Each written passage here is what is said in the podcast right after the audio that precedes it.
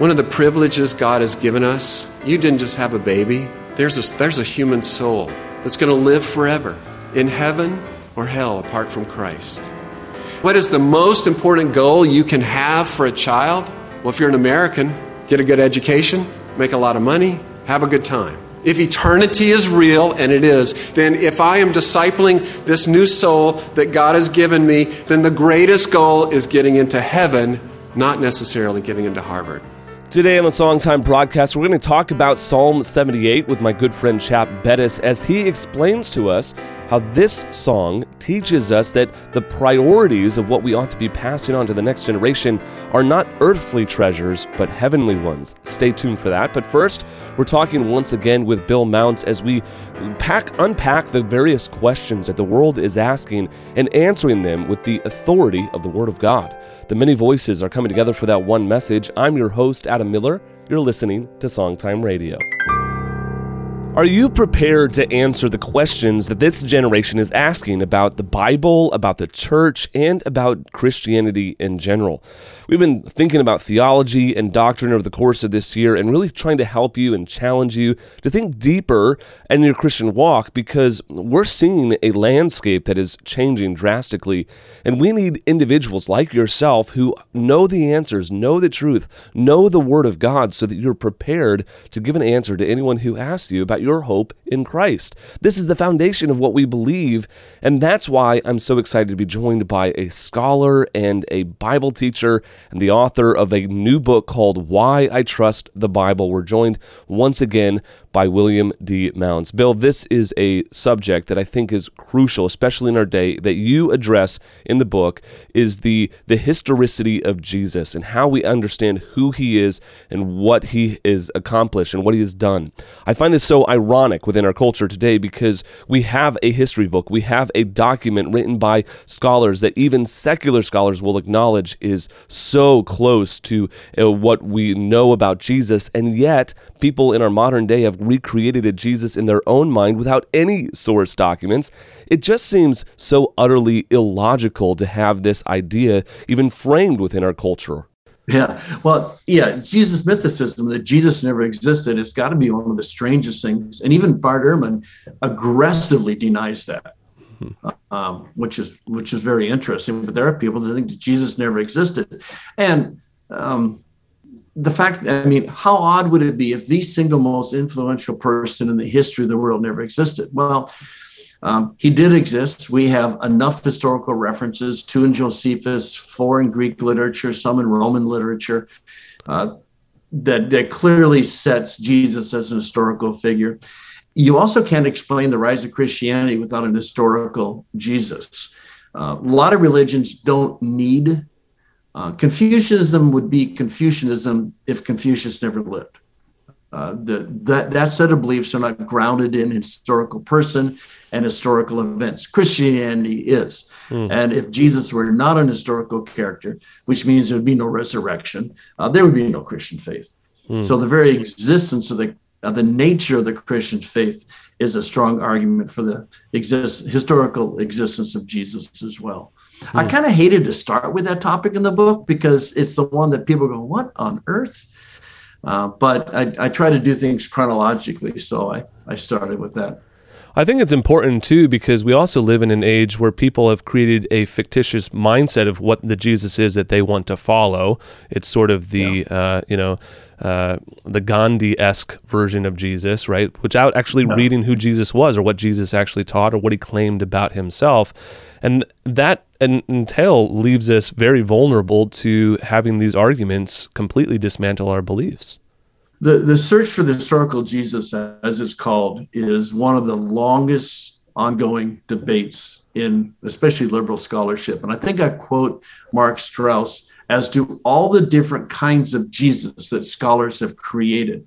And you know, if you have strong political feelings, then you have a, a Jesus that was primarily concerned about uh, social, uh, you know, uh, inequality among nations or if you know if you think that jesus was about uh, helping the poor then you have a social justice jesus and so forth and so on and again as people it's, it starts because a lot of people don't accept the existence of the miraculous. Mm-hmm. So you, you can't have a virgin birth. You can't have miracles. You certainly can't have a resurrection.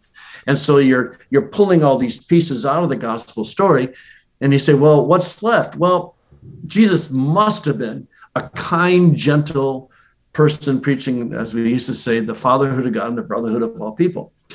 Um, well, that's, you know, you, you have to get rid of Matthew 24. You have to get rid of huge chunks of the Bible to make Jesus this kind of pablum teacher.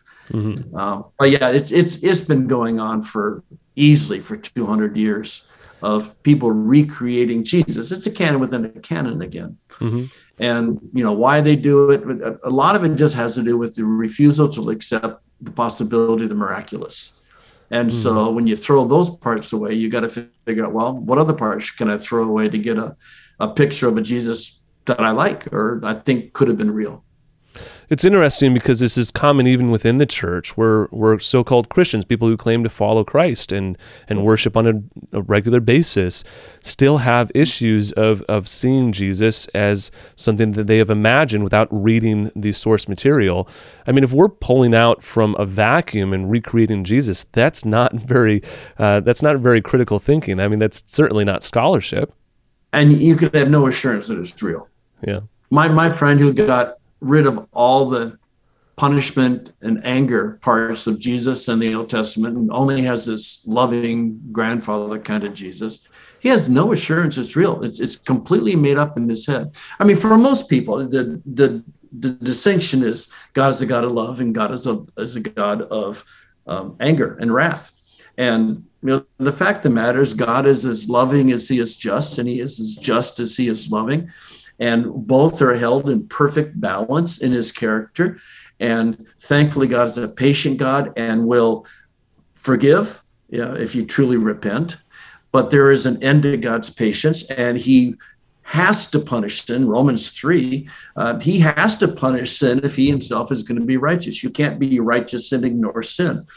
And so we see a, a, lot of punishment in the Old Testament, but a lot of graciousness and kindness and mercy. He was so patient with Israel. Holy Toledo. Um, was he patient with them? Hundreds and hundreds and hundreds of years. And people need to look at that and they need to understand that's a God of love. Mm-hmm. That's a that's a God who's calling his people back to himself. And he's so patient. But there's an end to the patience. And so they have to go into captivity.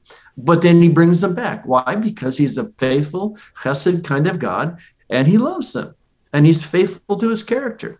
Uh, in the New Testament, you have clear messages that God is love, but you also have this just stinging indictment of the religious leaders and the gee, you watch a whitewashed tombs. Mm-hmm. You know, mm-hmm. anyone who comes near you becomes defiled. You know, I mean, these are these are harsh, harsh things. He talks about hell so much, but people don't want to talk about sin this day and age. They don't want to talk about punishment. They don't want to talk about hell. So they tend to ignore that stuff. But the problem is it's real. Mm-hmm. And there are there will be a few that go through the narrow gate to heaven. And unfortunately, there will be the many that take the broad road to perdition, as we used to say. Hmm. I'm showing my age at that point, but yeah, to hell. And it's a broad robe, and there are many on it. We've been talking with Bill Mounce about his book. It's called Why I Trust the Bible. It's a great resource. It unpacks all of the contemporary arguments that, are, that your children are facing right now and uh, what they will be facing in years ahead. So get a copy of this book. It's a great resource. Find out more information by giving us a call 508 362 7070. That's 508 362 7070. And I hope that there's something you know about us as a ministry. We are not interested in pawning books. We're not a bookstore. We don't sell books. We talk about very important subjects, things that I myself find. This is not solicited from publicists or anyone else. I find these books, they have impacted me, and I am personally recommending them to you because I really believe that they're important and they're a resource that will help you in your Christian walk. This is not something I'm being paid to tell you. I really believe in the programming that we're doing here on a regular basis. And if you believe in the program that we're doing, consider supporting us. Consider getting behind us, especially during this mid year fundraiser. Uh, this is a time where you can show that you're listening, that you're concerned about what's happening in our world, and you want a biblical direction, one that comes from Scripture and the Word of God that keeps our mind fixed on the gospel and advancing God's work. I, we try to do that every single day. And if you have been blessed, consider being a blessing in return. Write to us at Songtime Radio, P.O. Box 100, Barnstable, Massachusetts 02630, or give us a call 508 362 7070. Well, today we're continuing our study here in Psalm 78 with my good friend Chap Bettis as he unpacks this beautiful psalm and explaining to us what our roles and responsibilities are in discipling the next generation. What are the things that we need to impress upon their heart, their soul, and their mind? Today we unpack that as Chap Bettis takes us once again to Psalm 78. Why does God command us, whether it's fathers, parents, or even the church to one another to speak to one another about the works of God and the wonders of God. For what purpose? Well, that brings us down to verse 7 and 8, which really, in some ways, is like the hinge verse of this psalm, this whole psalm. That we're to tell the next generation the works of God and the words of God so they will trust, remember, and obey. So that they will trust, remember, and obey. Let me read verse, starting in verse 6 they were to rise and to tell their children, and, and I didn't have time to address this, but there's really four generations presented here. There's so, but for what purpose? So, verse 7 so they might put their confidence in God and not forget God's works and keep his commands. Then they would not be like their fathers, a stubborn and rebellious generation. See, the reason we tell each other, the reason we talk to each other is because we want the next generation, we want each other here to walk with God, not to be like those generations who are stubborn and rebel- rebellious, whose heart is not loyal. Just remind us again, thinking specifically to the parents. One of the privileges God has given us, you didn't just have a baby, there's a, there's a human soul that's going to live forever in heaven or hell apart from Christ.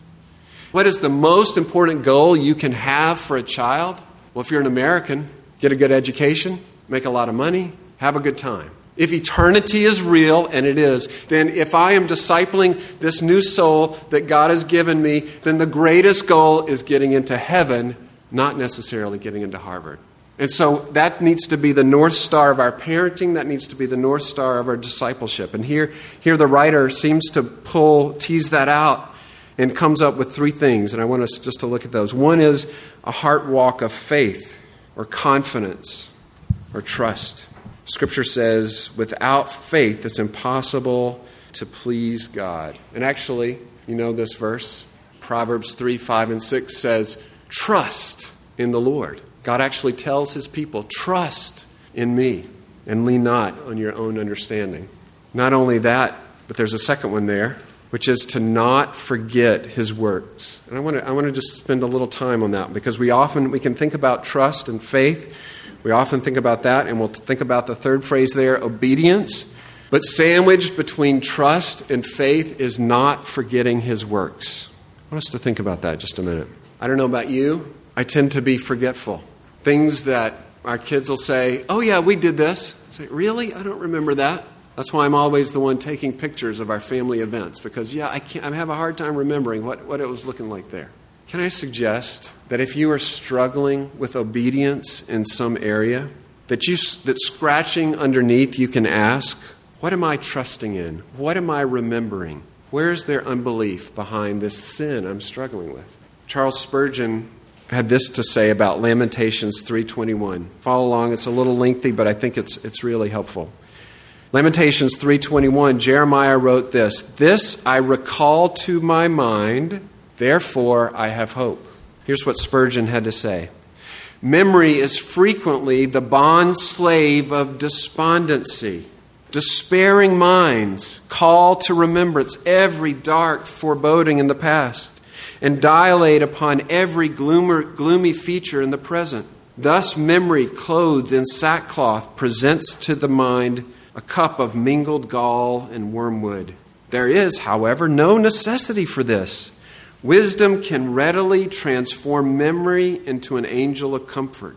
That many recollections, which in the left hand bring so many gloomy omens, may be trained to bear in its right hand a wealth of hopeful signs. As a general principle, if we would exercise our memories more wisely, we might, in our very darkest distress, strike a match that would instantaneously kindle the lamp of comfort. There's no need for God to create a new thing upon the earth in order to restore believers to joy. If we would prayerfully rake the ashes of the past, we would find light for the present. If we would turn the book of truth, turn to the book of truth and the throne of grace, their candle would soon shine as aforetime. Be it ours to remember the loving kindness of the Lord, to rehearse his deeds of grace. Let us open the volume of recollection which so happily illuminated the memorials of mercy, and we shall soon be happy. What's he saying? He's saying God has given us the tool of memory, and we actually can choose what we remember. Paul said, forgetting what is behind and pressing towards what is ahead. So there's a way in which we as Christians are encouraged to forget what is behind. But Spurgeon is saying, and we'll see in the rest of this passage, God is saying, don't forget my grace in the past. Don't forget those wonderful works, how God has worked in your heart. Can I ask you this? Do you have times where you know that God showed up in your life? Where you can look back and you can say, that, that uh, conversation, that answer to prayer, that job, I didn't need to get that job. God answered prayer. I'm not talking about finding the parking space, okay? That's, that doesn't count. For me, those things maybe happen three times a year. Not a lot, they're not every day. But you know, you know God had his eye on you and he was gracious. What, what, what Scripture is saying is don't forget those. Write those down. Set up memorials. I've, one of my other Bibles, I, I often will write those in the front. Because in a minute, we're going to see about how the nation of Israel, as they face trials, God is saying, Remember how I delivered you in the past. These past miracles are to give you faith for the days ahead. And so, sandwiched between here, sandwiched between that they might put their confidence in God, trusting in God, faith in God, and just a raw obedience, keep His commands sandwiched between that is saying, don't forget how God has worked. And I think that if you would scratch underneath some, a sin you're wrestling with, that you're saying, I know in my conscience I'm disobeying the Lord. I know it. Underneath that is unbelief. Yes, Hebrews would say. You're not believing God's promises. You're not believing that He's actually wants what's best for you.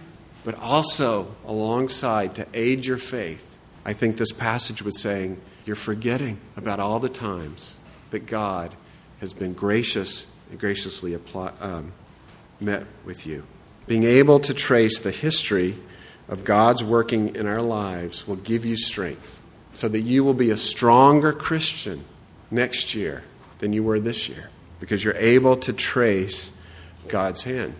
And it's not a fake confidence. Oh, yeah, I believe God's going to do it. No, it's a settled confidence. I know God is going to show up through this trial.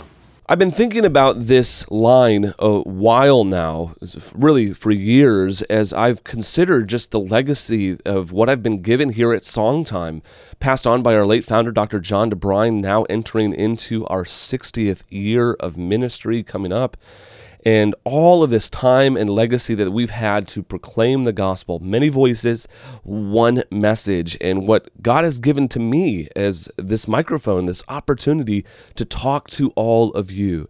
But it's not just the songtime audience, it's also my church and my family and my my loved ones and the people that are close to me. I'm asking this question. What will I leave as a legacy? What will what will people remember of me? Will those who come behind me find me faithful? I'm remembering that line from that Steve Green song that those who come behind us find us faithful. And I'd like to change the words of that. Uh, Steve Green's a friend of mine, so I, I'm sure I could do this without offending him, but I want those who come behind me to find God is faithful. What do they hear from me? What what do they what are the memories that I'm sharing with you? There's so much that I've welcomed you into my life because I want you to hear from me that God is working, that God is doing great things. I want to talk up God so much because that is the thing that's most important in my life.